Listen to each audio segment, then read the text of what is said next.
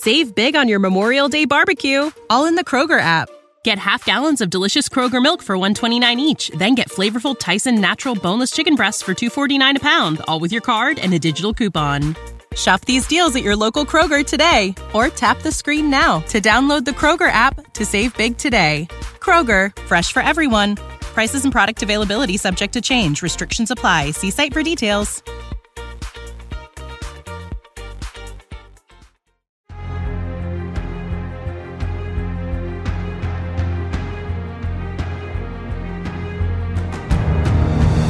Hello, everybody out there. Welcome to Take the Black Live, the one, the only, still the reigning uh, internet chat show where we talk about all things sci fi, fantasy, movies, TV, space lasers, robots, swords, horses, and maybe even a Pegasus. My name is Dan uh, Selcke, and I am the editor of WinterIsComing.net. I'm here with Daniel Roman, who is also the editor of WinterIsComing.net. We edit the site Oh, together.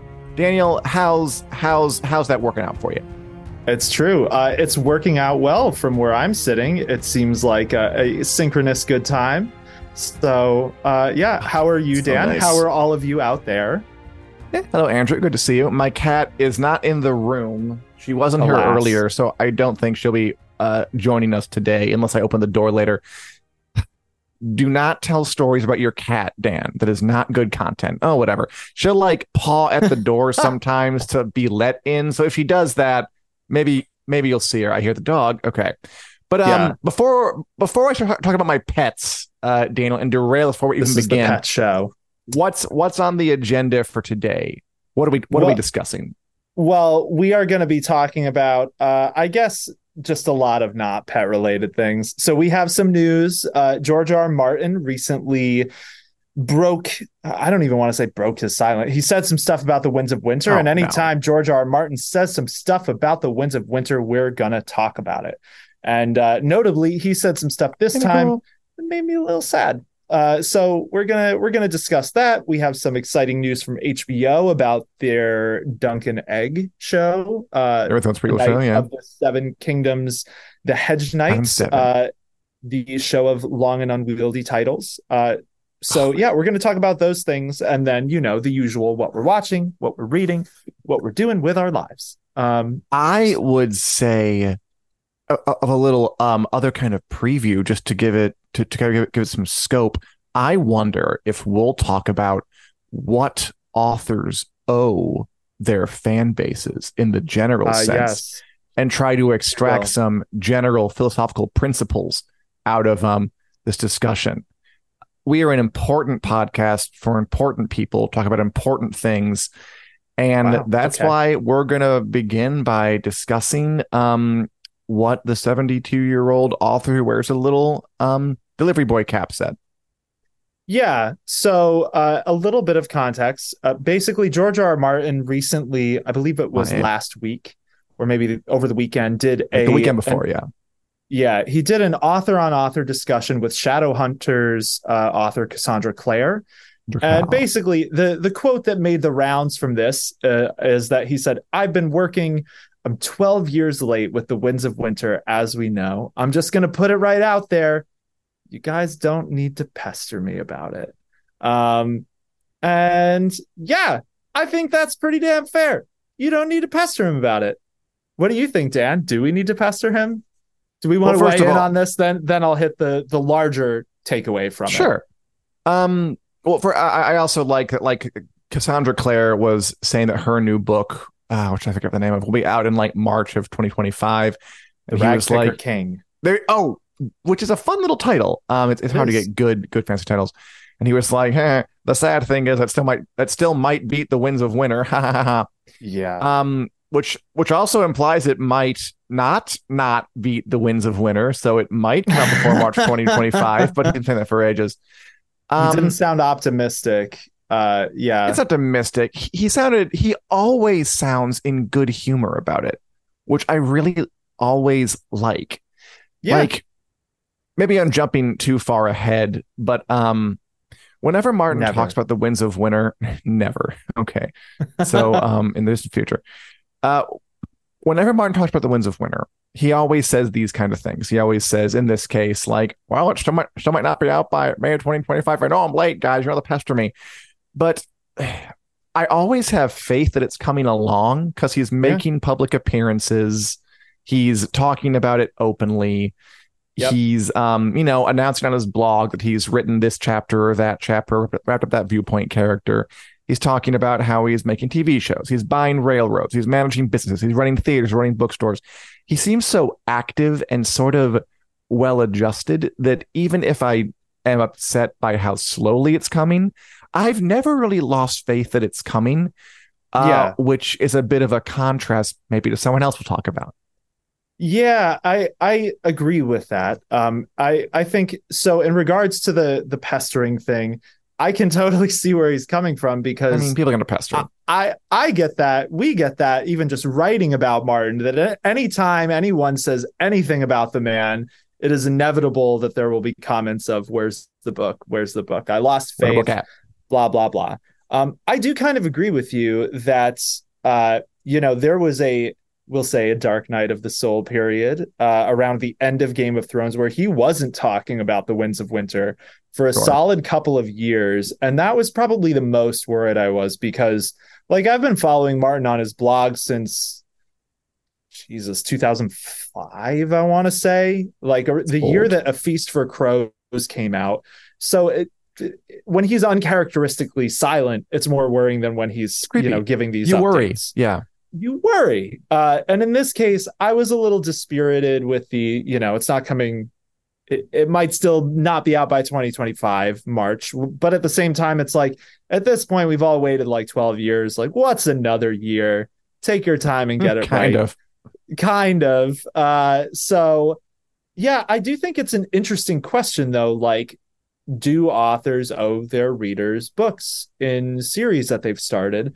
and Andrew Haley was born in 2005. Ah, he's been alive longer. Ah, man, Andrew, I have been waiting for the for m- new books from George R. R. Martin longer than you have been alive. That puts it into perspective. Uh, but at the same time, uh, so you brought up a good point about Martin. It's the the question we kind of wanted to grapple with a little bit is do authors owe us books in long awaited series like this? Um, and the reason that it's kind of worth discussing this week is because a different author with a long awaited book series sequel uh, also made headlines.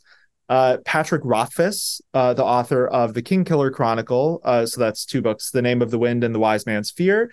Um, he had kind of a whole snafu like a year and a half ago where he promised he'd release a chapter from his third book, The Doors of Stone. He used that as an incentive for charity and then he never released it. Um, and that has kind of dragged on now. and look. it is a bad look at it. You know, it's now a year and a half later. And basically, this, I think it was last week, he kind of broke he broke his silence. We can say that for this because it's true. Sure. Like he had pointedly not really talked about this for months and months and months. And he basically said, um, I don't have the the full quote in front of me, but he had tried to make it a bigger project. Uh, he called in a bunch of favors for voice actors rather than just like barfing it up onto his blog, which like uh, weird, but okay. Um, yeah, kind of you know, discussed how he had started editing this chapter and now he doesn't know whether he finishes editing it and all this. And basically, now it's a year and a half later and people donated to this thing and he didn't deliver. And that is a, to me, a much bigger deal than just an author taking their time on a book. Um, so yeah, what do you think about this, Dan? Uh, do you think uh, what, what are your thoughts? Do you think authors owe us books? Do you think they should take all the time they need? Um, you know, what are your thoughts? I think it's a multifaceted question, Daniel. Um, yeah, it is. First of all, I want to say so. This is on the edge of bad taste, right? Because I'm going to be analyzing. I'm going to be like talking about this. I me what I'm going to say. I, okay. I, I, I, can't speak for you. Well, you're giving because the basically, disclaimer. I'm yes, I, I am disclaiming. It's very it's important. Okay. Because basically, I'm like psychoanalyzing two people I've never met. I, I, I look at George R. R. Martin Always and I healthy. see always healthy. and and I see someone who's industrious. And I see someone who's putting a lot of work out there, and who has done work. Like he's put out books since Dance the Dragons, just not the book everyone wants to read. Oh yeah, like he's ri- he, he's written episodes of TV. He's done all this. He owns all these businesses. He seems busy and he seems healthy, and, that, and that's why I've never really worried about the Winds of Winter. Like I want it, but Same. like you said, it's been twelve years. Whatever. It seems like it's coming along. Fine. Yeah. Uh, you look at a guy like Patrick Rothfuss, and I don't get that sense. I get a sense of there's some kind of cloud hanging over his life. Like I don't know him personally. Obviously, I don't know what he's dealing with. I know there have been like allusions to some, you know, personal he problems. Said, he said he's had some personal stuff. Yeah. Yeah. But like in, in that case, when like he promised one chapter for charity and you can't produce that in years and years after people give up money for it, yeah, it, it does it does not give off the same aura of I'm more or less in a good place for just taking a long time with this book um, vibe yes. that I get from Martin. I agree. When you need mealtime inspiration, it's worth shopping Kroger, where you'll find over 30,000 mouthwatering choices that excite your inner foodie. And no matter what tasty choice you make, you'll enjoy our everyday low prices, plus extra ways to save, like digital coupons worth over $600 each week. You can also save up to $1 off per gallon at the pump with fuel points. More savings and more inspiring flavors make shopping Kroger worth it every time. Kroger, fresh for everyone. Fuel restrictions apply. Save big on your Memorial Day barbecue, all in the Kroger app. Get half gallons of delicious Kroger milk for 129 each, then get flavorful Tyson natural boneless chicken breasts for 249 a pound, all with your card and a digital coupon. Shop these deals at your local Kroger today or tap the screen now to download the Kroger app to save big today. Kroger, fresh for everyone. Prices and product availability subject to change. Restrictions apply. See site for details.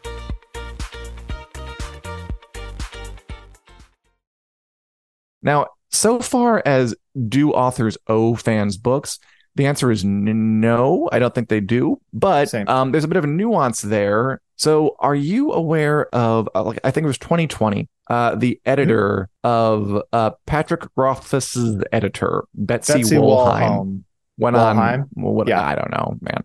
Uh, went on Facebook and put a comment that she since deleted Mm-hmm. Uh, basically saying that she hadn't seen really anything from the Doors of Stone, and basically saying, I'm going to paraphrase, that no, authors don't owe fans books. Um, authors might owe publishers books because uh, they sign Definitely. contracts, and yeah. publishing companies are not, you know, ter- it's it's it's it's not like it's an investment bank or a giant tech firm. They're not incredibly lucrative. They depend on big sellers to get them by. Yes. So very much maybe so. so. maybe you don't owe it to the fans, but maybe you do owe it to your contractually obligated um, companies that you sign with. And uh, so that is a wrinkle. I think it's it's worth putting out there. Yeah. Uh, and I mean, I, I hope Patrick Rothfuss is okay, but that's where I stand on the kind of why does the wait for the winds of winter feel feel different than the wait for the doors of stone? And to me, it's because of the vibes. I get good vibes from Martin and I get sort of rough vibes from Patrick Rothfuss. Yeah, and I think so that is a very good point about the publisher. Um if so anyone listening if you are interested about this uh, i did a, a, very deep dive into specifically the situation yes, with patrick rothfuss and his publisher you can find on winteriscoming.net i think it's uh, will we ever see the doors of stone it's complicated because it is because you know his publisher Daw Books was a an independent publisher, so they distributed through a very large one, but they were still independently owned, and they did have you know they were relying on him as a big seller, and you know that was kind of like shockingly transparent to see an editor come out and say things like that. Um, so it yes. is definitely, and I believe it was deleted the comment because it was. I had to I so I quoted those comments in the article mm-hmm. I just referenced and I had to like dig them up. I think on Reddit I found an archive. God bless Reddit. Yeah. Yeah. God bless Reddit for this sort of stuff. Um, and yeah, it, it's hard. You know, you have to emphasize the difference in these two situations. So, on the one hand, like Patrick Rothfuss, this is his first book series, and there is a little bit of a feeling of kind of like always promising and then not delivering and maybe that has affected him in a negative way you know in personal ways. He's talked about it a little bit, stayed a little, you know, not quite as transparent as someone like Scott Lynch, uh, who wrote The Lies of Locke Lamora, who's a similar long awaited situation, but he's been very, very transparent with his fans about uh, like depression and, and having mm. issues showing people what he's working on. Um, sure. But, but Rothfuss with stuff like this, like this, you know, the charity chapter thing, it's like, that's a single chapter. Like we're talking like anywhere from 10 to maybe 30 pages over a year and a mm-hmm. half that you're like agonizing over editing um for I don't I donated like six. You don't buy it, right? It it, it it, it doesn't pass the smell test. It doesn't it, pass the common sense test. It it is there is definitely something more than just the writing going on there that is stopping it. And I, I don't want to psychoanalyze like I don't know his situation well enough. But so yeah, you have that, that and okay. Um that the hard thing is like he's I saw a calendar he's doing that's like donate to charity and get this calendar of Bast for his new novella that's coming out, which is a remake of an old novella he released. So it's a new version of that with like 100 new pages. Um, and I kind of like I got a weird feeling in my stomach when I saw the buy this calendar and donate to charity because it's like I don't know, man. Like the last time you did a donate to charity thing, it's now become like a relatively large controversy in this narrow in this space field, sure in this space um on the flip side of this so martin uh so we had an article talking about what rothfuss said about his chapter and whatever and that made its way to reddit on the r books r slash books subreddit there was a comment on there i thought was so on point about martin and the difference here because martin is the yeah, opposite end of the good. spectrum uh, Rothfuss is doing this stuff at the beginning of his career with his first series. Martin, it's like he's in his sunset years. He's in his 70s when most people are retired. Even if he lives another 20 years, it's still like, you know, like the sunset years of his life. Uh, Retired so this, at 72, not in this economy. Okay, sorry, go on. Not, yeah, totally. So this comment from uh, you slash Jade Rust, I thought was really succinctly put this. Uh, I've since moved, but I used to be in Albuquerque and saw GRRM fairly regularly at local cons since he lives in Santa Fe. From attending some of those talks, I can tell you that the man is busy. He owns a literal railroad. He's a producer on multiple TV shows and is working on getting some of the books he used to love back into publication. So that's not his books, even, just other books he thinks are worthy of readers. He's a producer of his yeah, he's a producer of his own film company that's making and sending short films to various festivals. He's one of the major investors behind Meow Wolf, which is an art installation that you can walk through that is very cool. Um, and apparently helps write the backstories for all the Meow Wolf locations. He owns a bookshop. He's writing other stuff and backstory to help him get the GOT series together. Uh, I assume that's the the spin-offs for HBO. He's really involved in the art scene in Santa Fe and helping with programs to support young artists. The man has a lot of spinning plates going. I didn't realize how much until I attended a talk where he was going on about his various projects, and I realized that he could spend the rest of his life working on things that are not Game of Thrones related and never skip a day of work.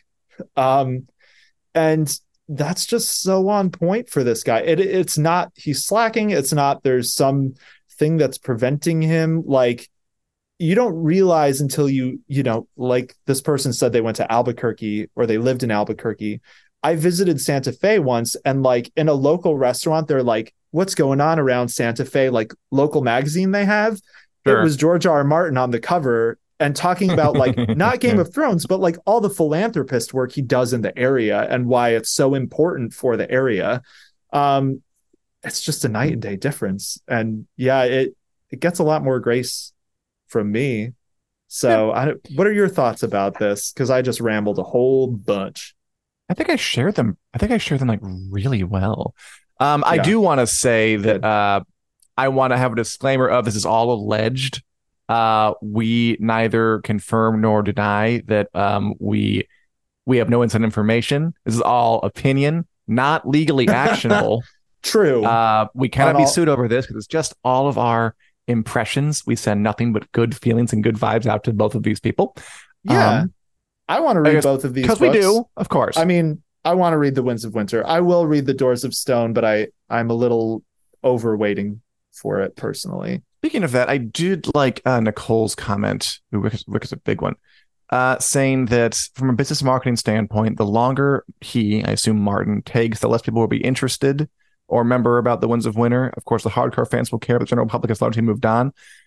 I honestly don't know if I agree with that. I mean, I agree that he should have released it in a year or two of the show's ending for the best sales, but honestly, honestly, I don't. If if that book comes out, I think people are still invested enough in this whole thing that it will be a big deal. It'll be like a big book launch. It'll be very big.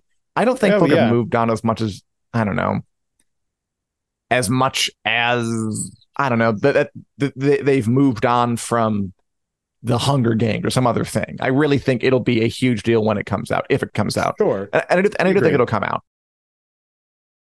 Rick has a very long comment. Uh, let's talking about Daniel Abraham, one half of the writing duo uh, that writes The Expanse with um, say Corey. It's true. Was George R. R. Martin's assistant and lore research for A Song of Ice and Fire for years until he dedicated himself to collaborating on The Expanse books.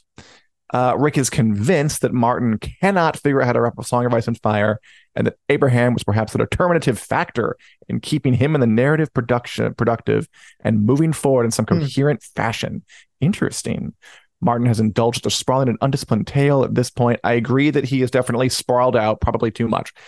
That he has Mhm. essentially created the heat death of ice and fire. Ooh, this is fire stuff. The universe he has given life to is expanded, and the story diluted to the point where it can no longer be contro- collared, and its myriad characters' arcs tied up. Certainly not without keeping him focused and disciplined. Without some keeping focused and disciplined, he has moved on to all sorts of other pursuits because he cannot figure out how to actually finish Song of Fire. Losing Abraham was the difference between plotting productivity and deer in the headlights morbidity. Morbidity. That being said, Martin owes no one anything. It's his creation. Ooh, that's a good ass comment. Uh, I definitely agree that it spilled over and it got really, really sprawling. I don't. I, I- I'm. I'm not prepared to theorize about whether Abraham leaving was a determinant factor. Same. It's. I. I think. I think it's pretty clear that between a storm of swords and a feast for crows, he the story did become less disciplined. It did become less tight. It did become more sprawling.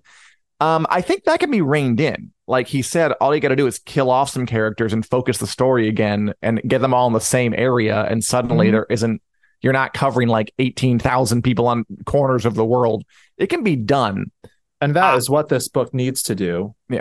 My that's- read yeah. was always that his editor stopped telling him no after the sales got bigger. Um, that maybe there are people like who aren't because clearly he isn't willing to make like harsh cuts. Um, I think his editor should lean on him more for that. But wh- this is all speculation. I don't know what's going on. I do think it'll come out, and I'm looking forward to it. And I'm probably it'll probably be more like the last two books, a little more just all the details all the time where like I'll bet my editor brain will want to edit the winds of winter. I'll put it that way. W- w- when it comes out, I'll bet. I could be wrong. Yeah. Um, but I still think it's a little juice within it. I I I- I don't think he doesn't know how to wrap things up. I um, agree with that. I, I think when you take the long look at Martin's career too, like he's written a lot of stories, he's written many books, Oh, like yeah. he knows how to end a book. But this is a long, sprawling series. You, you are right, Rick. Um, and that has kind of been the name of the game, not from the middle of the series, but since the start.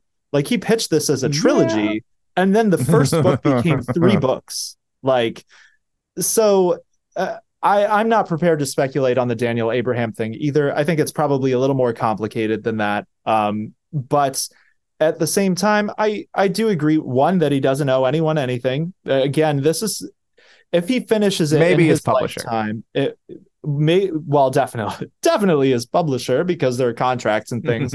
Although it is worth noting, I think Martin has probably fulfilled things to his publisher relatively well. Yeah, yeah, you're, you're, you're comparing probably him right. Rothfuss, but like they're making bank off of all of the other ways he has found Mhm. to monetize Yeah. uh, a song ice and fire and like let's keep in mind his publisher told him to set aside the winds of winter to write fire and blood because he was really moving on that so there's clearly some communication there um, and they clearly have a, a, you know his editors are not posting shit about him on social Yeah, media yeah. They're making money. Uh, they are making they money are- off George R. R. Martin. making- Yeah. and, Daw does still make money on Patrick Rothfuss too. Uh, Sure, of The. Name of the Wind and The Wise Man's Fear do still sell.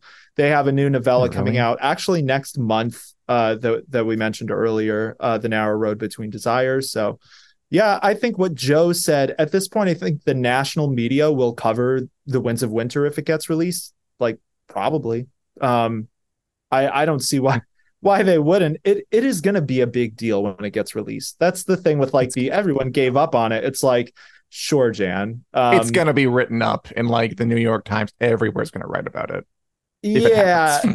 yeah, it may be that like, you know, some fans are angry and bitter and like we should probably stop Oh, all there'll like be jokes. checking his There'll be memes too. it's on it. Yeah, like like if you're gonna wait like wait with bated breath for a series, there are probably healthier ways to do that than these two that we're talking about. But like people are gonna read these books if and whenever they come out, and I think it's a whenever, especially for Martin, but maybe generally too. J- Julie says that she's given up on it, but if it happens, I reserve her to change my mind, which I think is a great perspective. Yeah. I agree. There are so many good books published every single year. Like you don't really need to just wait for a Song of Ice and Fire. If you like, go read Malazan. There's there's like ten of those. They're great. Or The First Law by Joe Abercrombie. I also uh, love the first Rick's law. other comment, which I just c- comparing George R. R. To Tom Clancy. I didn't Clancy. w- Clancy was Huh. infamous for depicting ten chapters out of seventy to the life cycle of a tree that was seeded, sprouted, chopped down, milled, loaded on a truck, lashed to a ship overboard in a storm, and finally fouled the propeller of a submarine just to force a single momentary plot point. Criminy. That sounds deep. Tom Clancy, the Rainbow Six guy, did that. I didn't know sounds that. deep. I I didn't either. I don't really read Clancy. Um, I read one Tom Clancy book when I was younger and I didn't like it. I can't, I didn't go back. Um, I didn't know what fair. what book is that? What spy thriller does that happen in? Pretty cool. yeah, I Um, wanted to see. You just sold us on it, Rick. That's why the editor didn't take it bit. out. like I've never seen that before. I want to know more. I haven't thought of Tom Clancy in years, and now Yeah. I'm a, I'm I'm a little intrigued as to who did that book. Now I'm not going to be able to stop thinking about Tom Clancy. I'm gonna Google Tom Clancy, the tree book, and see what comes up. All right. Um, But yeah, Is so that's. I was just going to say that's more or less the gist of what's going on with uh, George R. R. Martin, with Patrick Rothfuss, um, and generally wish them both well. Hope that they, you know, are both in good places and yes. are doing work that they enjoy and are feeling good about. Um, Yeah. but yeah, if you are tired of waiting, maybe uh, go pick up another book because there are lots of them from authors. Yeah. Or learn how to do skateboard tricks. There are things you can Or do learn- with your time. Or learn to do skateboard tricks. For you, um, Julie. Nice. It was the sum of all fears, says Rick. Noted. Now we That's need a to know. famous one. It has a tree. I didn't know it had 10 It chapters is. of tree life. I'm gonna have to look it up. All right. Um, Um Shall we move let, on? let's let's yes, let's move on. okay. Speaking of Song of Ice and Fire TV, what's happening in that realm? Um, the other big uh, Westeros news that broke in the past week is that uh, at Westeroses on Twitter or X, whatever, I'll never call it X. Sorry, Elon, but also not People sorry, Elon. Why are you breaking to- my favorite social media site? I feel Um, like they are really slow to adopt the new name. Eventually things turn over when like it's a rebranding, but this one, Twitter, it seems to be sticking around. But that's really Yep. neither here nor there. Yep. Uh, so anyway, uh, this Song of Ice and Fire fan account on Twitter noticed that UK casting director Lucy Bevan, who is working on A Knight of the Seven Kingdoms, The Hedge Knight, put out a casting call. And that casting call sounds a lot like the descriptions for Dunk and Egg. So mm-hmm. the two descriptions there's a boy aged nine to 10, Boy. physically small. The character is wise beyond his years, confident and witty. He has a Egg. neutral English accent. It's Ooh. it's egg. And is white with blue slash green eyes and pale skin. Must be under four foot six and at least nine years old by March 2024 for licensing. Yes, Dan. Um, don't boys who are nine years old and under four foot six grow to be taller than four foot six? See Isaac Well- Hempstead Wright, who is like eight feet tall. They've only got to be four foot six for season one. Then they can grow. Oh, yeah, that's true. Time I guess. jumps Okay. in Dunkin' okay, that's Egg, true. That's true. Good Which point. Good I guess we we should mention this for. I I assume if you're watching this podcast, you probably know what Dunk and Egg is. But Dunk and Egg are Martin's uh, novellas. It's about Sir Duncan the Tall, a knight, and his squire Egg. They travel around Westeros on adventures. Uh, they're a little, you know, they're shorter. They're charming. Um, they all the three that he's put out are in a book called A Knight of the Seven Kingdoms. Um, but yeah, the other description is for a soldier aged 18 to 25. The soldier is very Okay. tall and physically strong. He has a humble disposition and is perceptive and thoughtful. Any ethnicity must be at least six foot four. I love that we've got some height yeah. inversions there. We need a four foot six egg. We need a six foot four dunk. Um, what do you think, Dan? Okay. Is are we? Is this what we're looking at? Is Dunk and Egg? Oh yeah, it is. I mean, m- my my big thing here is that I think they said it was going to like film in 2024, which I think is faster than most of us assume that a Knight of the Seven Kingdoms show would be going into production. Because Knight of the Seven Yeah. Kingdoms, this kind of novella, like you said, George R. Martin, set between House of the Dragon and Game of Thrones, lighter in tone. I mean, Yeah. we've always thought it would be a good spin-off. Um, I just g- go into worry mode whenever I see them. I love that Game of Thrones is like the classy cinematic universe where it doesn't have too much going on. It's not like Marvel and Star Wars fire hoses of content. It's like every once in a while glad. we come on, slap you with something great, and then um, rest for a bit. I hope that continues. I then again, it if the show is good, like a reality where House of the Dragon airs a season one year and then Dunk and Egg the next year and then flips back, would be pretty great. Uh, Yeah. but we'll see what happens. I just hope they give it the time they need because for a while the Same. writer's strike was on, um, and they couldn't work on it. And now that's over. Now the actor strike is still on, but I'm guessing the actor strike wouldn't apply because everyone will be English, and as we know, England hates workers is what we've Apparently. learned during the writer's strike. They have like no labor protections for strikes, uh, so you can go ahead and hire them all you want. I just hope because because obviously obviously the source material is good enough to make a great show, and the track record is good enough to make a great show. I hope it turns out to be a great show. I hope they don't rush it. Um, Tom Hopper would make a great dunk, but we'll see if that happens.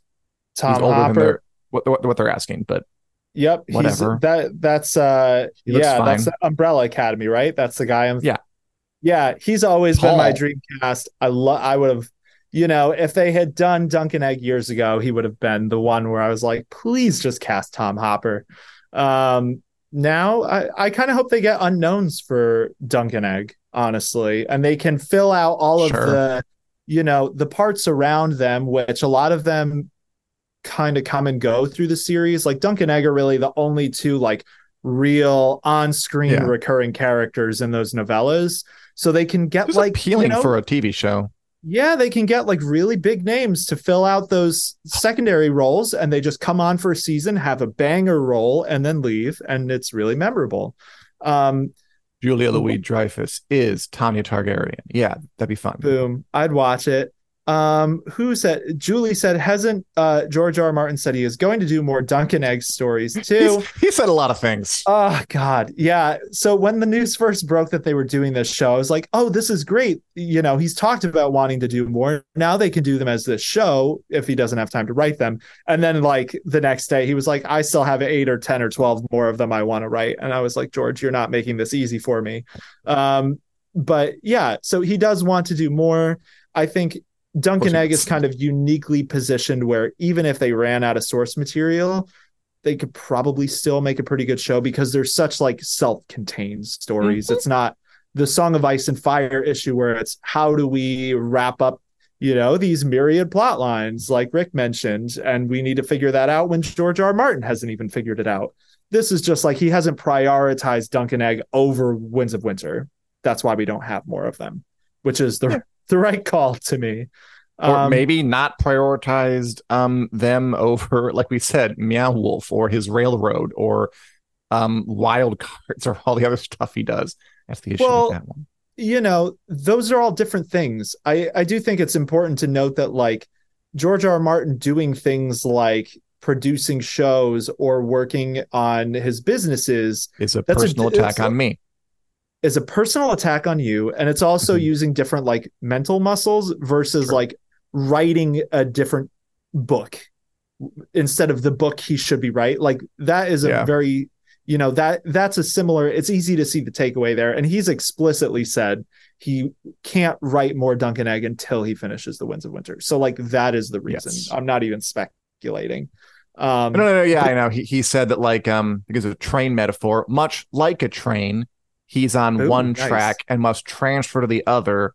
He's not like someone mentioned stephen king right there. Stephen king who you know does some cocaine and then can like write short stories books and anything else he wants all the time. Not anymore not anymore. True. He still writes a lot. We can we can say brandon sanderson though because sanderson brandon has- sanderson yes we can. he has specifically talked about how he likes to switch projects between you know what he's working on. That's the whole reason he didn't didn't just write the first five stormlight archive books back to back. It helps rejuvenate him to write other smaller books in between them. And instead we have 20 brandon sanderson books. Uh so i'm so looking forward to reading a brandon sanderson book. I have like a couple pages to go in the three body problem, and then it's off Nice. to Sanderson land. I'm going to ask you which one I should read because you are the expert I know. i will give you some options because the nice thing about sanderson is there are a lot of good on ramps into into the cosmere um After the yeah. wheel of uh, Philip Plus asks after t- Winds of Winter finish after the Winds of Winter is finished, should George R. R. Martin devote his energy to finishing the Dunk and Egg series or a Dream of Spring? Uh, God, best case scenario, he takes again best case scenario a couple months and writes a Dunk and Egg story, and then it's on to a Dream of Spring. that's But what i would knowing say too. God, heaven knows how long it takes him to do stuff. Um, but we'll see. And again- we'll cross that bridge when we come to it. yeah and again it's the uh, i don't want to say it's the end of his life like it's all relative but he's in his 70s do you you know what i mean though like it's it's different than like i made the sanderson comparison but like sanderson's in his 40s like he's cruising through the middle of his career and he's already starting to think about i only Mhm. have limited time martin like like julie said he has the right to do whatever he wants to do um but it makes it hard to follow him if fans don't trust him to finish stuff, which is a shame because he is a good writer. And I mean- that's all true.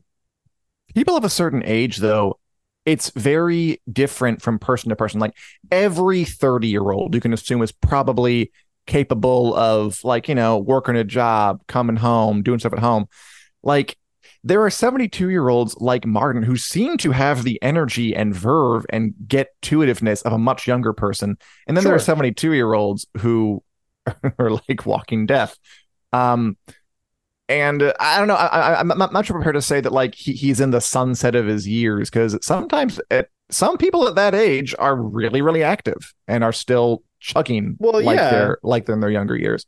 Some are not. Sure. I I'm not saying that as a as a comment on his health. I'm just saying it a- I think as the I I'm not. I Mhm. I'm not. George, Mhm. I hope you're doing well. I'm saying it just as like the the part of his career he's in. He has a bunch of work Sure. behind him. Yes, yes, at this does. point. And the stuff he has ahead of him are like what parts of his basically magnum opus, Westeros, can he get finished in the years he has? And I I am all in favor of like I'll read anything he writes whenever he writes it. So but yeah, Sorry, Uh, I didn't want to impugn and um project Mhm. that you have some kind of um problem with the elderly. So I'll say right now, Thank Daniel for Roman clearing is that not up. is not um not bigoted against the elderly. No, I am and not. you know he's not because why else would we have to clarify that he isn't? All right, what else talking about today, Daniel? did we did we have to clarify um so uh we're gonna move into i think the what are we watching slash reading portion of the show so all of you out there listening uh what are you watching or reading and dan i'm gonna kick it over to you what are what media are you consuming in your life right now I've seen the finale of our Flag Means Death that airs tomorrow. Um, it's it's not bad. Uh, it's not great either, and people don't talk about it. I predict this might be the last season, and it. I'll give you a little preview. Just don't tell anybody. It does kind of end. They could end it here, and it'd be fine. Um, which I think might. We'll Interesting. see. I'm enjoying Loki. Um, on Disney Yeah. Plus. I think this is definitely the best Marvel series that's coming along in a while. I like that. Um, you can. I like how uh practical the sets look. That Yes. le- the, oh, it's it, it it adds so much just like like, visual interest. Um, does. I that last episode with with Jonathan Majors bringing in a big way, it actually felt like things were moving. Like in that Ahsoka show, I'm sorry, like it never felt like anything moved forward. And in this Loki show, I feel like there is movement. You can never, I can never trust Marvel because they, they they they tend to have a reset it back to zero uh habit. Um, but I'm enjoying that more than I have recent Marvel shows. That's nice. I saw Killers of the Flower Moon over the oh, weekend. did you? How was It's it? th- it was good. It's a three and a half hour um historical epic about a real event where Leonardo DiCaprio and Robert De Niro team up to kill Native Amer- rich Native Americans for their oil money. Um, I mean, I don't think it needs to be this long. Like, if you want to make these like kind of smaller, intimate, like actor, like tr- driven movies, and you want them people to see them, I almost want to say like get lob 20 minutes off that and like just make it a little more palatable and then you'll get more money and then you'll be able to make more movies like this. Because it's a serious movie. It's like it has a real topic. It's tackling It something does. that's intense and there's like discourse around it that's interesting. Like we can talk about how responsible is it with and how it depicts the native americans um uh community of the tribe that i forget the name of Osage. Osage. There we go. Yeah. Mhm. Um, uh, uh, like, like the, the performances are, are are really like rounded and full, and it's just really it's cool to watch. And it, it's kind of an old school, and I want them to make more, more more movies like this. And I'm afraid they won't if no one goes to see this one because it's three and a half hours long. Uh, so that is one of my thoughts. But overall, I enjoyed it. Cool. Yeah, I so I have not seen it yet. I'm one of the the rare oddballs. I love a long movie. Like I'll sit through a three and a half hour movie without complaint. Um like I mean that's that's just me, but I do understand what you're saying. I think that's really fair. I think um it is interesting. The discourse has been very interesting about it. Um you know, a lot of people really talking up how much Martin Scorsese kind of relied on like the Osage um tribal like knowledge center basically like in order to make this movie and how wonderful that is um but also Comes how across, yeah. interesting it is that like the movie centers Leonardo DiCaprio's character uh the person committing the atrocities instead yeah. of the yeah the people being uh you know having the atrocities committed against them. Um so it's interesting. I'm glad that it exists. I i i'm excited to see it but uh i think you have a good thoughts, point yeah. about you know you you your point that uh if it were shorter maybe it, it would encourage more people to go see it. Is probably fair. Um Nicole did just say that she wants to see it, but it's too long. Although Andrew um loves Yeah, long movies and andrew says, and Andrew says, the longer the better. That's what she said, which is a reference to a classic situation comedy from the 2000s, 2010s called The Office. Oh, nice. Julie says she's watching Fear the Walking Dead. Uh, it's about the only thing that's interesting to me at the moment. Wish the Umbrella Academy would hurry up. Yeah, Umbrella Academy is coming back next year for its fourth Yeah, and final final season. season. We'll be watching it. Um, I so Loki. You make a good point about Loki, and it, I, I've been watching that too. And man, it, it's interesting because I'm having the most fun with Loki that I've had with a Marvel show in ages It's And I'm definitely still- the best in a while. definitely and so much of that is like how much they just like made a, a traditional show like the writing is very sharp with like loki's Yeah. using his powers in interesting ways the the back and forth banter like they just kind of let tom hiddleston and owen wilson like make their magic They Um, definitely have good chemistry, and the show lets the chemistry chemi- sort of be combustible. Exactly. Yeah.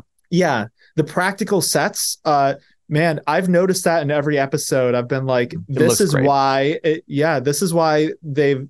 It bothers me that Disney has come to over rely on the volume so much, which is the 3D soundstage that's in everything, which is why like that final fight in Secret Invasion, like it's in a circular room because they're in the volume and it's a circle. Um, yeah, with Emilia So- Clarke with the giant Schwarzenegger arm. Yeah, that was crazy. Yeah, so I I am enjoying Loki. I think it's interesting because Marvel really does have like fan trust to win back right now. I think Loki is easily their best Yes. swing at starting that Yeah. ball rolling. Um, Mhm. so I'm kind of rooting for Keep it it up. Keep it up. keep, keep it up, Loki. Um, aside from that, I so I watched another episode of The Walking Dead, Daryl Dixon. So I'm getting caught up on that. I'm like halfway through the season. Um, and that's great. Uh, The Walking Dead kind of surprising me with uh how good these spin-offs are. Folk have liked it. Yeah, well, they're. I think they're really like they basically just took some of their best characters and were like, here, we're going to give you mini series and just try to make them really good and interesting. And The Walking Dead kind of got so unfocused in its later seasons that it kind of lost a lot of its tension. So it's able to bring that back and do different stuff with it. Um, Mhm. I'm really enjoying Daryl Dixon. Um, beyond that, I've been watching the One Piece anime. Season two is gonna be One nuts. Piece. Yeah, I, I'm right. I'm coming up on uh, an arc called Alabasta, which is a really famous arc in the anime and manga. And yeah, some of the stuff coming in season two is going to be crazy. Woo! I'm excited. Should I Uh, watch the anime? You recommend yes, yes, it is so Okay, so fun. It's such a fun, feel good show. And if you enjoyed the humor from the live action show, like the anime has it too. Like the anime has it so much. It, the humor is so Mhm. perfect and wholesome. Um, I would give it a chance. Like, what's the worst Maybe that could will. happen? They're like 20 minute liked- episodes. I've They're liked so an easy anime to put in my day or two. Sure. You can try Well. I'm also. you- I, I will also say I'm. Mhm. I'm. wa- I'm watching The Winter King, and I'm almost Oh, yeah, done how it. is that? It's. It's getting better towards the end. I thought the last episodes were, were the strongest they've had. I am concerned. Um, too little, too late. Because you Mm, really if there was ever a show that could have justified the whole drop three episodes all at once at the top thing it would have been this one and instead they do it one at oh, a I time see. Yeah. and have all the just they have week after week of slow silly wrong-headed episodes and now it's finally getting a bit better and i'm like is Mm. anybody left i don't know that's that's rough. Uh, you know, it's nice that it's getting better. The Winter King has had an interesting run. Um, you know, some of the things you pointed out as someone who, you know, you read those books when you were a lot younger and you know them really one. well. Um, it seems like they've had a hard time kind of really finding their footing, but I hope they get a second season, right? They should do I more seasons but of it. No, i'm i'm not sure if they deserve that I, i'm gonna see the last two episodes and then i'll decide gotcha. Fair. Um, yeah, I haven't checked it out. I'm not really running to. oh yeah Uh, don't you're you're you're fine Yeah. I am kind of curious. That's on MGM Plus, right? MGM Plus, the number Streaming. 18 streaming service in the world. Yeah. I I am curious about they have a show called Beacon 23 coming Oh, out yeah, next Lena month Headey. with Lena Headey. Yeah, that's based on a book by Hugh Howey, who's the dude who wrote Silo. Um He's popping and I'm off. I'm curious but yeah, he's getting that uh that plus streaming service uh hat trick almost. He's got Yeah, but Rothfuss Apple can't TV get anybody Plus. to make King Killer. Uh, well, he's got to finish King Killer. Um, Hugh Howey finished finished uh, the Wool series quite a while ago. Um, but yeah, so those are coming up. Um, I saw a comment that I wanted to hit, and I have lost it. Oh, Andrew asked if the whole One Piece anime is on Netflix, to which I say that's cute. The whole One Piece anime is not done. Uh, it's still running. Uh, so they have a lot of it, but Since not like all of it. 1999, six six years before Andrew was born, I believe. yeah they are well into the thousand plus episode range of the anime but there are Oh a whole lot of them on netflix and you can enjoy it without needing all that like i'm on around episode 60 70 almost and it's great it's You're not so a tenth fun done. I'm not a tenth to go. done, and it's a blast. And I'm so glad I'm not a tenth done because it's just like good, wholesome fun. I, Okay. you know, the songs are really catchy. It's like There are hanging out with your friends on on the Going Merry. Like it's great. I totally. I hope Netflix does a whole lot of seasons of the live action show because it's got so much potential. Um, but yeah, the the only other thing I wanted to mention, I did finish a book this week that's really good that I wanted to talk about. Generation Ship by Michael Mammay. Um, so this is a book about a generation ship that is going toward a Okay. planet they are looking to colonize. And it's got kind of like Game of Thrones expanse vibes with like all the different factions on the ship, like the scientists Mhm. and there are politicians and farmers Cool. who are like organizing a strike. And it's like as they get close to this planet, the political situation starts to pick up where everyone wants different things before they get there. Ah, Um, makes sense. Yeah, it's a really, really cool book. Uh, I finished it this week. I'm going to be reviewing it soon. But yeah, definitely worth checking out. Oh, I have to mention really fast. We're watching the third season of, of For All Mankind because the fourth season's coming out next Ooh, month. That show is so good. It's so good. That show is so good. If Cool. any of you have, have Apple TV Plus, check out For All Mankind, kind of a um alternate American history where the space race with the Soviets never ended. Just Cool. really well put together. Just um enough like hard science to make it sort of plausible, but still very focused on the characters and the history and the stories.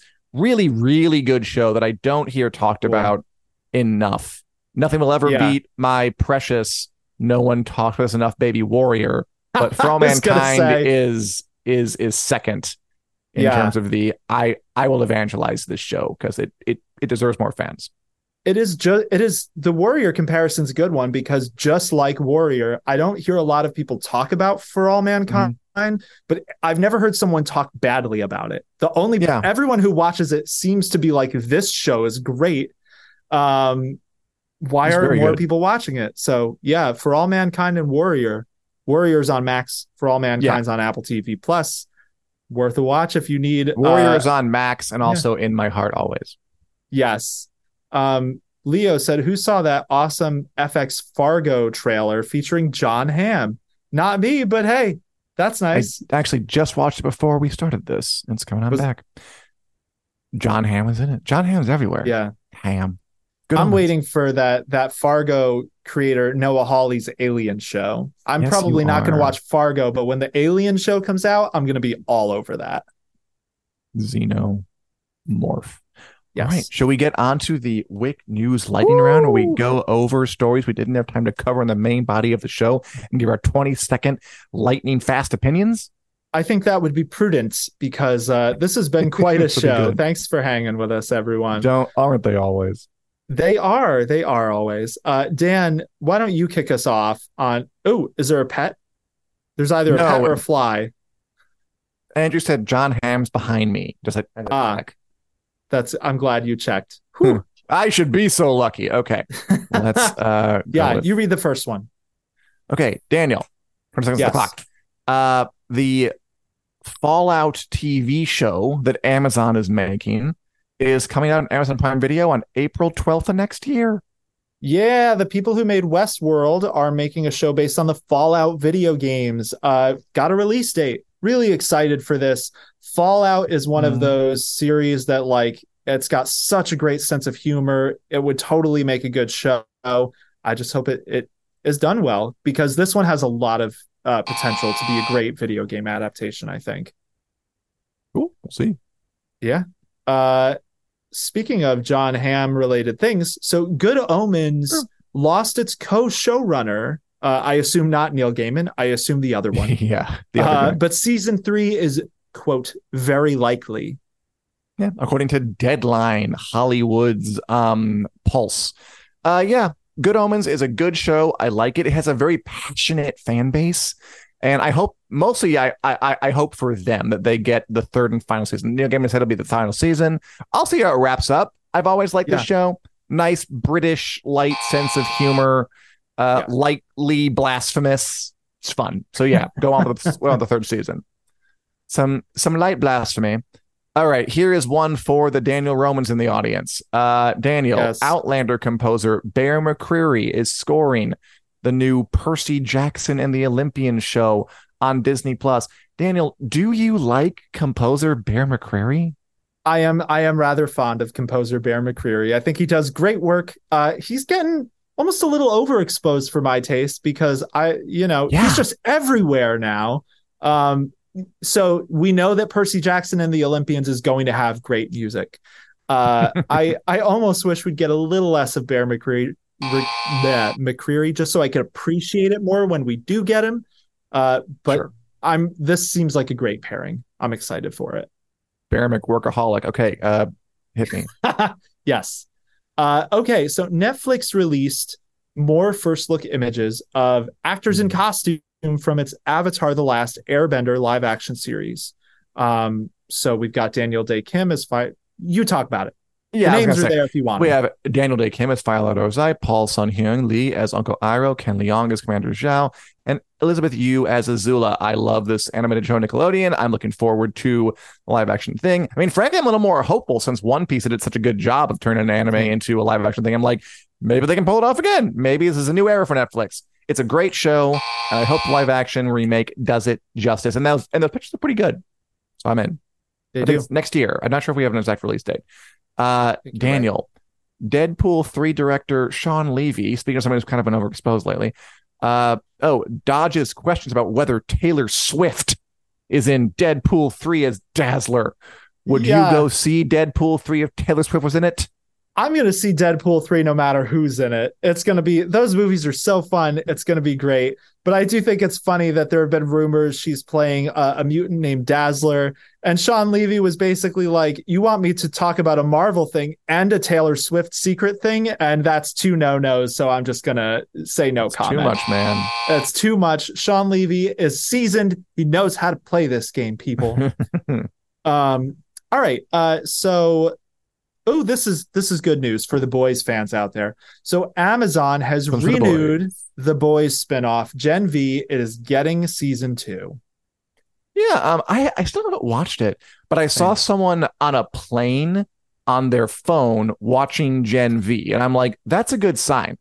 Um it must be catching on with people in general if i just see a random stranger saying it. It looked good good and um it was popular enough for it to be renewed so maybe they they have something going with this boy cinematic universe. Let's hear it for the boys. Okay. Um uh Daniel. Oh, look at this. So yep. there's a fantasy author named Joe Abercrombie who writes a series of uh books known as the First Law books, the First Law universe, and his book Best Served Cold is getting adapted into a movie and Abercrombie himself is involved in everything. Yeah, so this is exciting. This broke today. Uh, the director of this movie, who did the first Deadpool, Tim Miller, talked about how he has been working with Joe Abercrombie for like 12 years to bring the, his books to the screen. And uh, work is moving along really well on the Best Served Cold movie. Uh, Tim Miller hopes that he'll be filming it very soon. Uh, he talks with Joe Abercrombie about it every day, and Abercrombie day. wrote the script. So I'm really hopeful for this one. That's boss his boss. Um, all right. Uh, so DC veteran Jay Oliva will is going to direct a new animated Wheel of Time prequel movie called The White Tower. Okay, so in essence, that's cool news. But again, it is uh, semi alarming to see how quickly all these series jump from one good show to cinematic universe. They can't have mm-hmm. They have to have like a cool movie. They can't have the boys. They have to have Gen V. They can't have House of Dragon. They got to have Nine to Seven Kingdoms. Like mm-hmm. everything's got spinoffs. And I get it. And you know what? They seem to be finding more ways to make them good. I feel like that there is like more success. I hope it's cool. Of course, I hope it's cool. And I made a pretty cool right. the Wheel Time movie, which is good. Well, Daniel, everybody out there, this has been a fun show as always. It's never not yes. fun on this show, except that one time. I won't say when. um, so thanks for joining us. We're here every Wednesday at 2 p.m. Central Standard Time, 3 p.m. on the East Coast, 1 in the mountains, and noon on the West Coast to talk about all things sci-fi, fantasy, um, you know, movies and TV. Join us every week live also, we're available on podcast where podcasts are available. Give us a like, give us a subscribe, give us a comment. I know you guys are good at that. We always like talking with you. And um, before we sign off, I want to say again that everything in this podcast we said about certain individuals was speculative based on our own opinion and not legally actionable. Um, Nice. Respectfully yours, Dan's. Take care, all.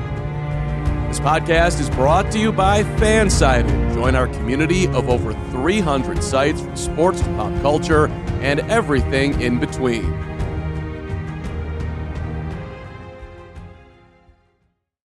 Save big on your Memorial Day barbecue, all in the Kroger app. Get half gallons of delicious Kroger milk for 129 each, then get flavorful Tyson natural boneless chicken breasts for 249 a pound, all with your card and a digital coupon. Shop these deals at your local Kroger today or tap the screen now to download the Kroger app to save big today. Kroger, fresh for everyone. Prices and product availability subject to change. Restrictions apply. See site for details.